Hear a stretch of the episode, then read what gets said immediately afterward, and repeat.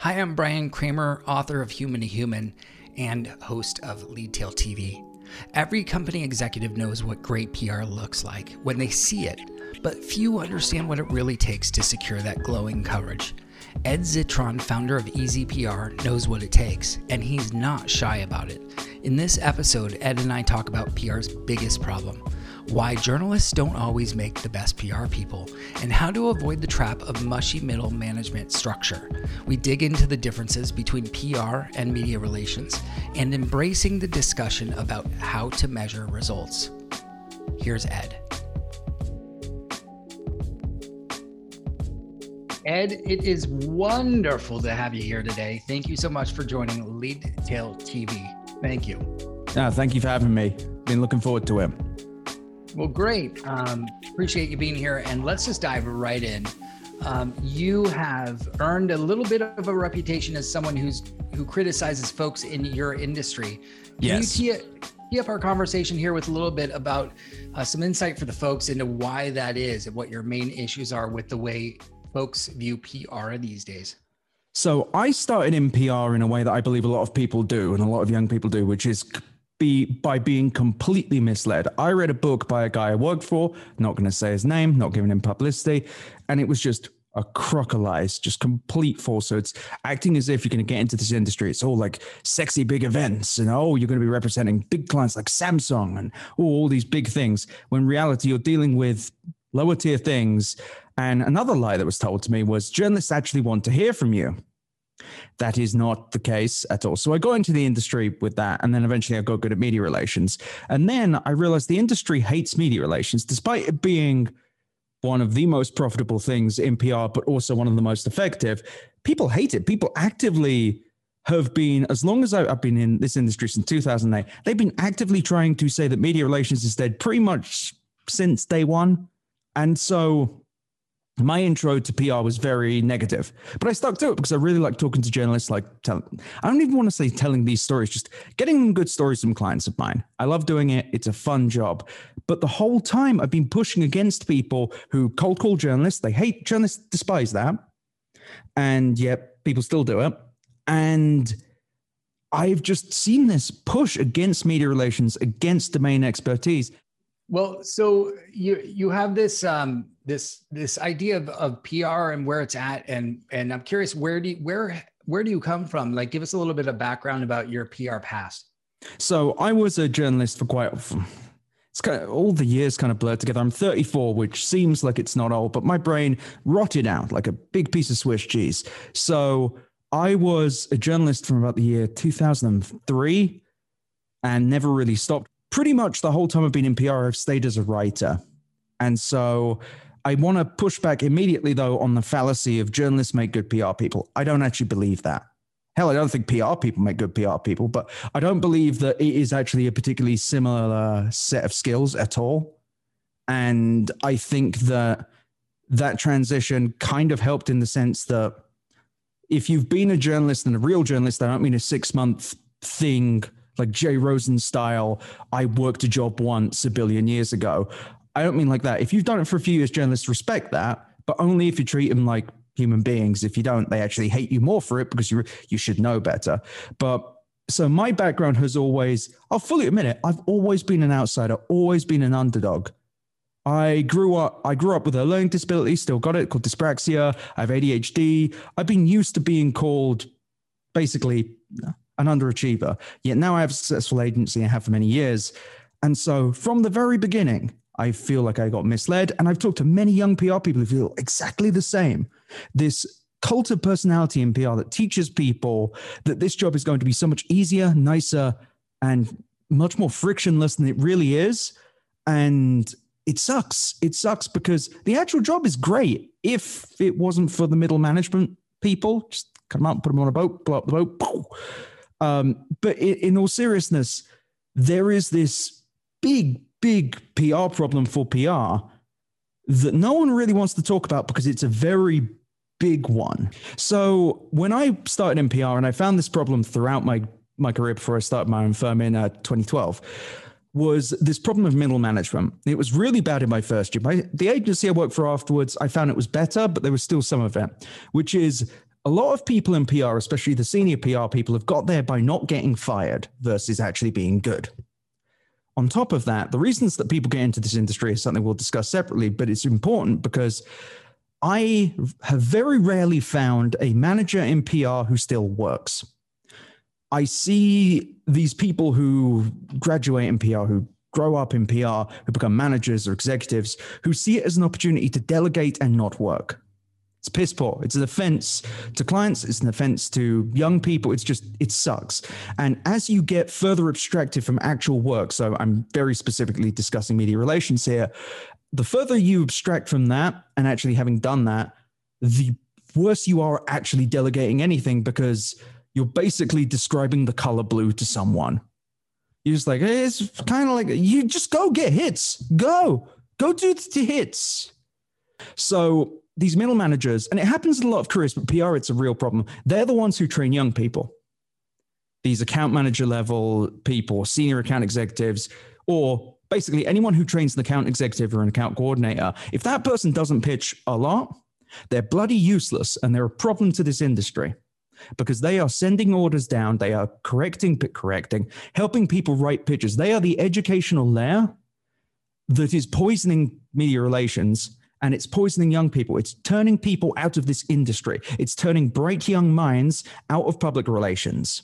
And it's doing so by burning them out, by making them spam reporters with bad pitches that managers who don't know their ass from their ear hole are making them send to reporters, probably like 100 reporters, of which three are relevant at best, because it's just poor research, very little reading, and just someone who has got there just by existing. A lot of PR people are very sensitive about this. If you're not doing that, brilliant. Thank you for not being the problem. Don't act as if I'm making some grand offense against you. Like PR people need to be more self critical. If you want to be better, you need to be criticized. Christ, I sure have been. Made me better. Describe the one, two, or three skill sets that are required to be phenomenal in PR. So, writing, but there's like eight asterisks. So, writing, but specifically effective writing, it doesn't mean beautiful. It doesn't mean magnificent. In fact, those are words you should never use. It is how can I get something across in 100 words with a good subject headline that someone will read and act upon? PR needs to learn how to write in a way that actually communicates stuff. An important bridge from this, and it seems like a tangent, but it isn't, is collegiate writing poisoned PR a long time ago we have a lot of just like a lot of startups in fact a lot of stanford type people a lot of ivy league people and i say this having hired someone from cornell who's actually a brilliant writer a guy trevor moore he's fantastic i love him. But a lot of this ivy league education but honestly just collegiate education teaches you to write in this verbose kind of abstract body conclusion manner when really in pr you just need to go bam bam bam this is what it means. And there's an obsession with saying all the things versus saying the right things in an order that gets the point across writing. Number two is I don't even know what word to start this with because research makes it sound like it's a science project, but it really is just domain expertise.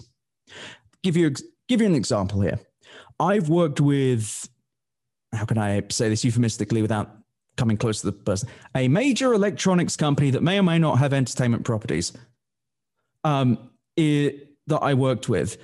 I talked to some of the people there and I trained some of the people there, and specifically within an entertainment division where none of them had seen certain programs. One of them claimed they finished the season and then turned out they'd just seen the pilot.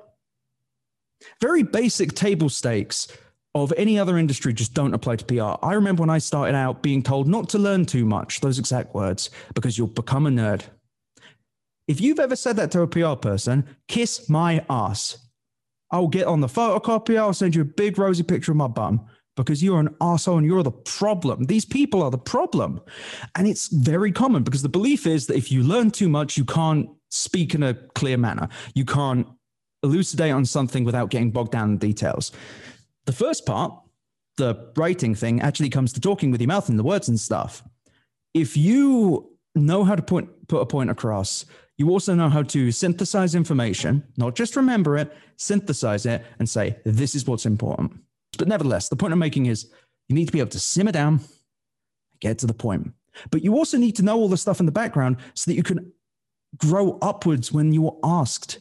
And you can be very creative when you have real knowledge on the subject. And it honestly makes this job much more fun when you do. And journalists respect it. Journalists love it when they can actually have an intellectual conversation with someone. Almost universally, sports PR people I've met, they know the games back to front and side to side. It works. It makes a great PR people. Knowledge is important. And three, it gets back to synthesis. Being able to cut down everything around you, taking all the information, what's happening in the news, what's happening in what happened to you in your life, what's happened to your client, what will happen to your client, being able to synthesize that information and spit out something worthwhile is a learned skill. It is not something quick and easy. And it's something that will help you. It is, in my opinion, one of the great intellectual misses of my generation and something that I'm like not perfect at. I believe we were taught throughout college to be analytical, to be able to get something and look at it and go, there you go, I've learned the right thing, and here it is. We were not taught synthetic thinking. We were not taught I'm- exploration and to find something that applies to something else. A lot of enterprise PR people talk about Oracle without knowing about re- the relational database of the mind the ultimate relational database, the brain. God, that sucks. I hate myself. But that, I mean, that really is it, though. The greatest PR people are able to learn and synthesize. And it's a challenge. And it's something I definitely was not good at six, seven, eight years ago. I had to learn to think on my feet, but also synthesize on my feet. I heard a lot in there um, critical thinking too, which is which is a really challenge, a big challenge for just who we hire and how you find critical thinking, uh, which is which is really hard. That's really hard to find in yeah. people in general, you know. And and um, so I just kind of want to I, I want to um, I want to also uh, shift gears a little bit and talk about um, what something that you've mentioned before that that's about around incentives in PR. Mm-hmm. That's that's you believe is set up all wrong, and and a lot of PR folks end up spending time getting away from the PR work. Do you think this is a systemic issue of PR as an industry, or do you think it has more to do with the folks who think they want to be in PR? Also, yes. See, I'm an, I'm that guy. But starting at the beginning, I think that there is a systemic issue of I when people get mad at me, which happens a lot on Twitter, PR people specifically will say, "Oh, you're trying to make yourself the story. You're trying to make yourself PR people aren't the story." PR people want to pretend that they're not important, but in reality, they want to be front and center and seem quite intelligent and seem quite, oh, this is an important job for important people. Truth is, it's important in the sense that people pay well for the services. Absolutely. You're an important person. You shouldn't be shot or anything like you're an important person, whatever. But there is this overall sense of importance that's been put on the PR industry by the PR industry. And a lot of honestly fart huffing by the PRSA, an organization that has yet to come down on people for form pitching, has no interest in fixing that, despite it being a problem pretty much every day for every journalist. They do not seem to actually want to improve PR. They want to improve how PR people feel about themselves, which is another problem. I think that PR just has this systemic issue of self importance without the backup. Like I've mentioned surgeons. If I was someone who physically saved lives, like actually saved lives in my hands, I'd feel self-important. I like you have license to be arrogant in that.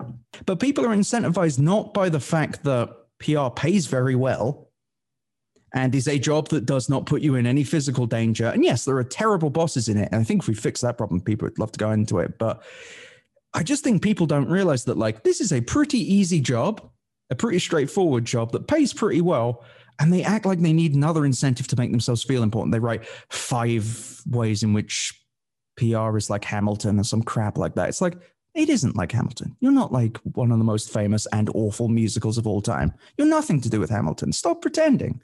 No one, no one, you PR does not relate to everything. PR Daily I will bang about because I hate it. I think it's an, an emblem of everything wrong with PR. But specifically, it's like things about PR always being relevant to everything. It isn't. Not everything is through the lens of PR. I think that there is the other problem, though, that you mentioned, which is why people get into PR. I think that it starts off with I used to say it was like, oh, they saw Sex in the City. Watch to the end of Sex in the City. It does not sell PR well. But in all seriousness, I think that the mediated idea of PR people does mislead people into thinking this is a big, sexy, important job when it isn't. I also occasionally hear from PR people, I love people.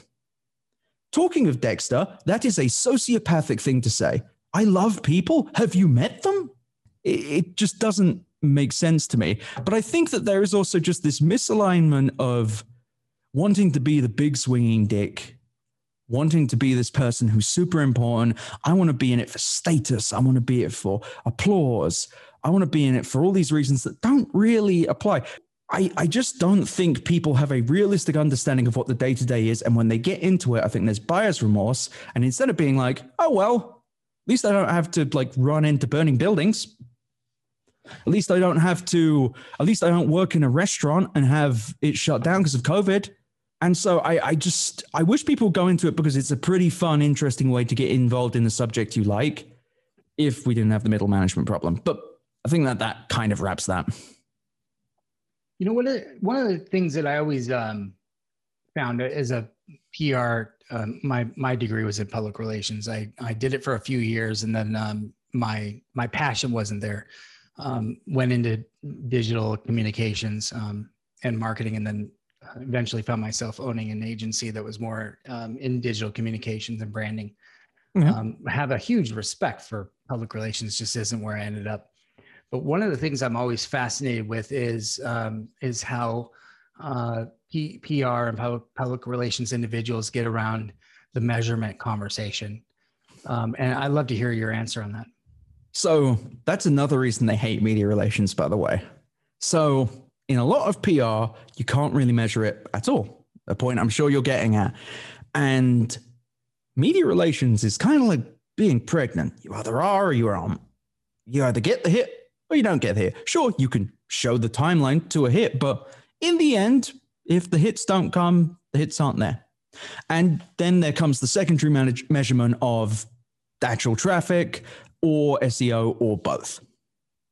And so PR people don't like media relations because it's difficult because you need to learn stuff. You need to learn about a subject, then about a person, then you need to talk to the person, then you need to find out how the person does the thing. But on top of that, you actually need to deliver something at the end, which ultimately is not in your hands. And it's scary and it's anxiety inducing. And I'm an anxious person. I got into the wrong field for that. But in all seriousness, yes, media relations is great for that because you can measure it. You can say a thing happened or it did not. And then there is the next level of what traffic did it send or where do we rank now? Very basic, obvious, blunt force things. You can't really talk around it. You can to an extent. CNET is CNET. Like, like there's no matter how much traffic it sends, it will always have that SEO weight. But kind of nearly getting CNET is a box of steak knives. It isn't you're not on a website if you're not on a website. And that sucks for PR people who have got quite rich, well, medium rich, selling maybes, selling could do's, selling one days. If you are in the business of talking around doing something, it sucks. And a lot of PR people are in that. I have walked into client relationships where they've come off a bad agency relationship and shocked them with actual coverage and they act like I'm a magician. And every time I'm like, I, I just pitch seems fairly straightforward. Um, I'm always a bit confused, but then I remember the charlatans and haters and losers and all that stuff. But the measurement thing scares PR people, terrifying to them, because you can say, I gave you strategic counsel. I wrote X document. I wrote Y document you can show that and say you gave counsel and you built something you there's a continuum of stuff but without coverage if they want coverage you can't really t- you can't bs you can't dodge it. It has to it either happened or it didn't. And good clients realize that it takes time to get some coverage. It doesn't take as long as some pr agencies claim though and they say it takes six months to get anything. If it does maybe you're in the wrong field maybe you should go into anything else because this ain't your field. Or maybe you should just let the client fire you. You know, um, when we chatted a while back, you told us that you think a lot of uh, folks don't appreciate the value of uh, sort of unintended outcomes of media relations and PR. What are the biggest changes that you think folks would find if they implemented better media relations? So I think a lot of big companies have got quite used to paying Weber Shandwick, Waggener Edstrom, Edelman 25, 45K a month for results that pretty much come automatically. You're a big gaming company and you're in IGN and GameSpot for reviews of your new title. That would you could have one of those birds that you just knock once and it goes back and forth. That bird would get you about the same coverage. You can elevate that with someone who actually understands what you're talking about and has relationships with the journalist. You can build those relationships and those stories, and they do more for you. And they also just develop your PR, more developed stories, more thoughtful stories, open conversations with a bit of vulnerability. There is negativity there, but you take that, consumers trust you more. That's what media relations can do. It builds up consumer trust. When you're a big company and it's not just like about getting traffic anymore or SEO, even, it's about building a brand and building a persona for your company or your executives. That's what PR can do for you. And it can do it a damn sight better than any other channel truly engaging with the media and being willing to have these conversations with the media that actively engage with their faults, engage with their past acts that may be bad, they could build up personas and reputations that stand on truth and emotion. And people connect with that. That is like the upper echelons of media relations. It takes a relationship with the journalist from the PR person, but ultimately one with the client too.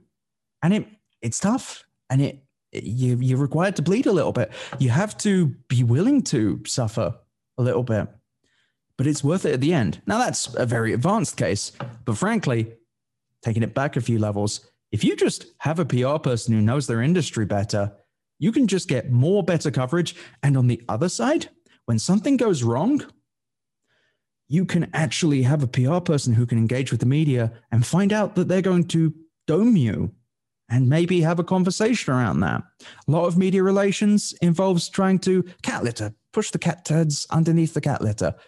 And um, you know, you said something a little bit ago about um, when things go go sideways um, and things happen, and that that actually is a going down a path I wanted to I wanted to bring up in terms of crisis communications, and uh, it's another thing that we've heard about from you, uh, and I, I wanted to see and ask you to tell us about a little bit about how folks can be more proactive with their crisis communications and what your experiences have been with folks being more proactive with that.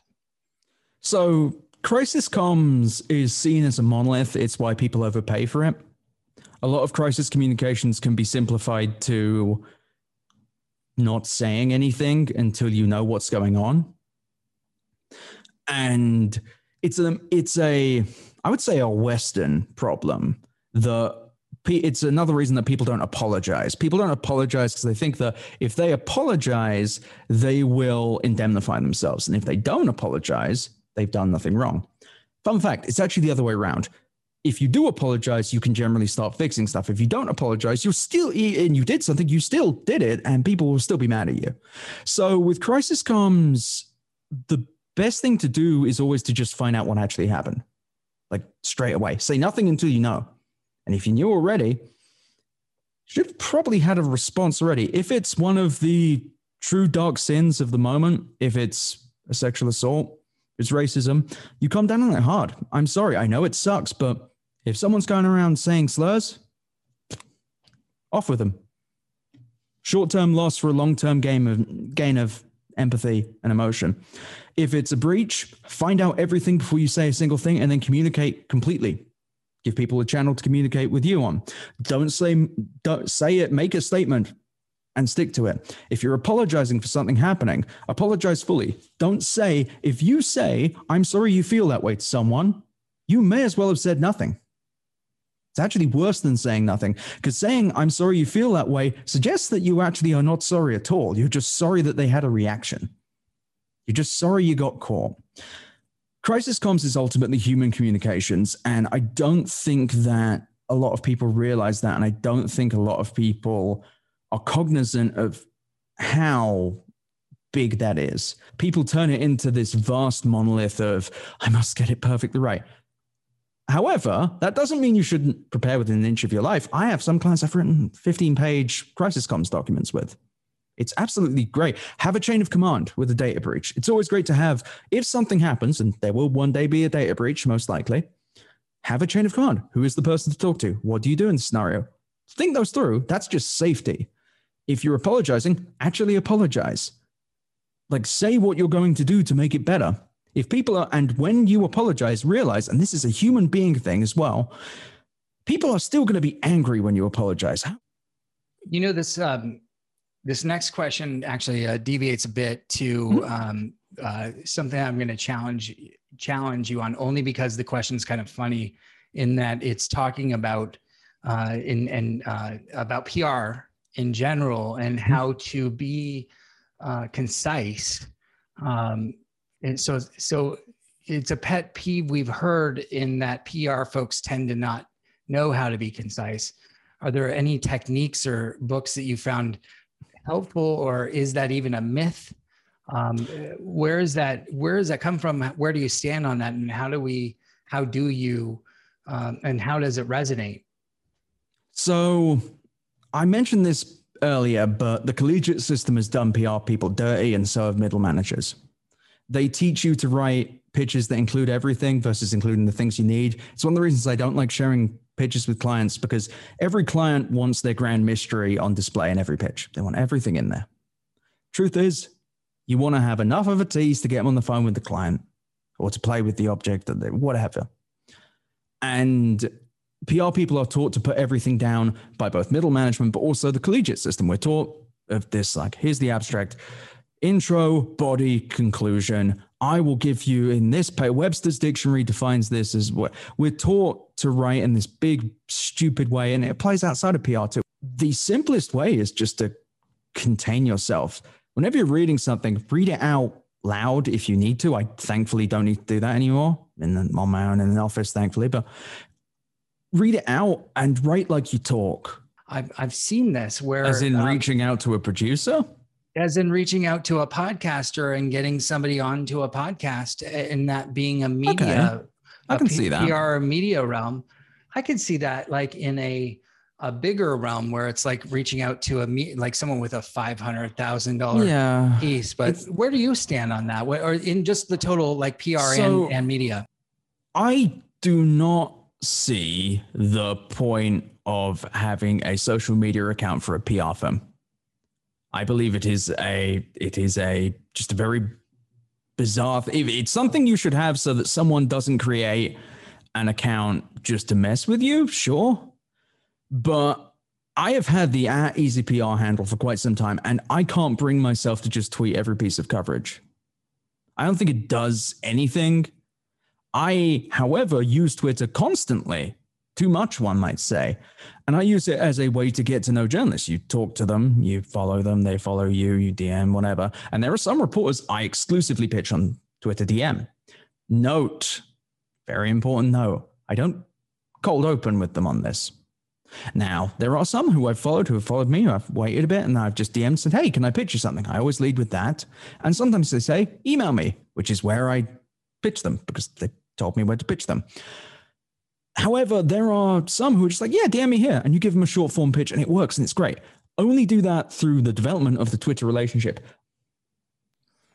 Thank you for that. And um, and last, I do want to talk about just the uh, social media as it pertains to just social media and PR firms on taking on social activities on behalf of their clients, because that also happens where social where PR agencies are are taking on social activities uh, as well as PR and where that where that exists if that's that's a thing. I, I don't I don't believe it's the right call. I think you should always do social internal. It's just it's a universal rule for me. If you're so big that you need to hire a PR firm to do social, hire someone in house to do social. Don't outsource it. It's not worth it. Doesn't do the job well. Nobody likes it. Honestly, a lot of brand Twitter sucks. It stinks.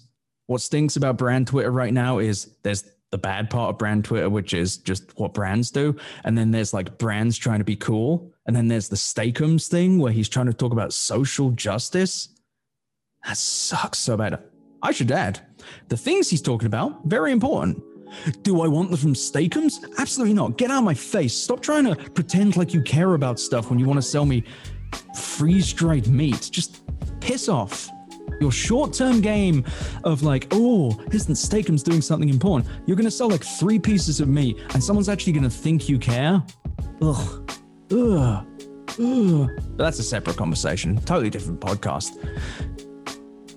Well, Ed, thank you so much. This has been um, I've I've I've been wanting to ask these questions for a while, and I've been out of PR for a long time. I've been working with PR people. I don't get a chance to actually sit down and actually ask these questions. I know people are going to get a lot out of it, and I really appreciate it. And thanks for spending your time here having- on Retail thanks TV for having to me. do this. And so, thank you so much. My pleasure. Thank you so much for having me. Hi everyone, Spencer on the Leadtail team here. We want to thank our guest Ed Zitron for being on the show today. Continue the conversation with us online at Leadtail or find Ed at, at Ed Zitron, all one word. If you want to see the full video interview series, you can find this episode and more at leadtailtv.com. Please make sure to subscribe to us on Apple Podcasts or wherever you get your podcasts. Have ideas for the show? Do you know someone who would be great to be a guest? Drop us a line at studios at leadtail.com. Thanks.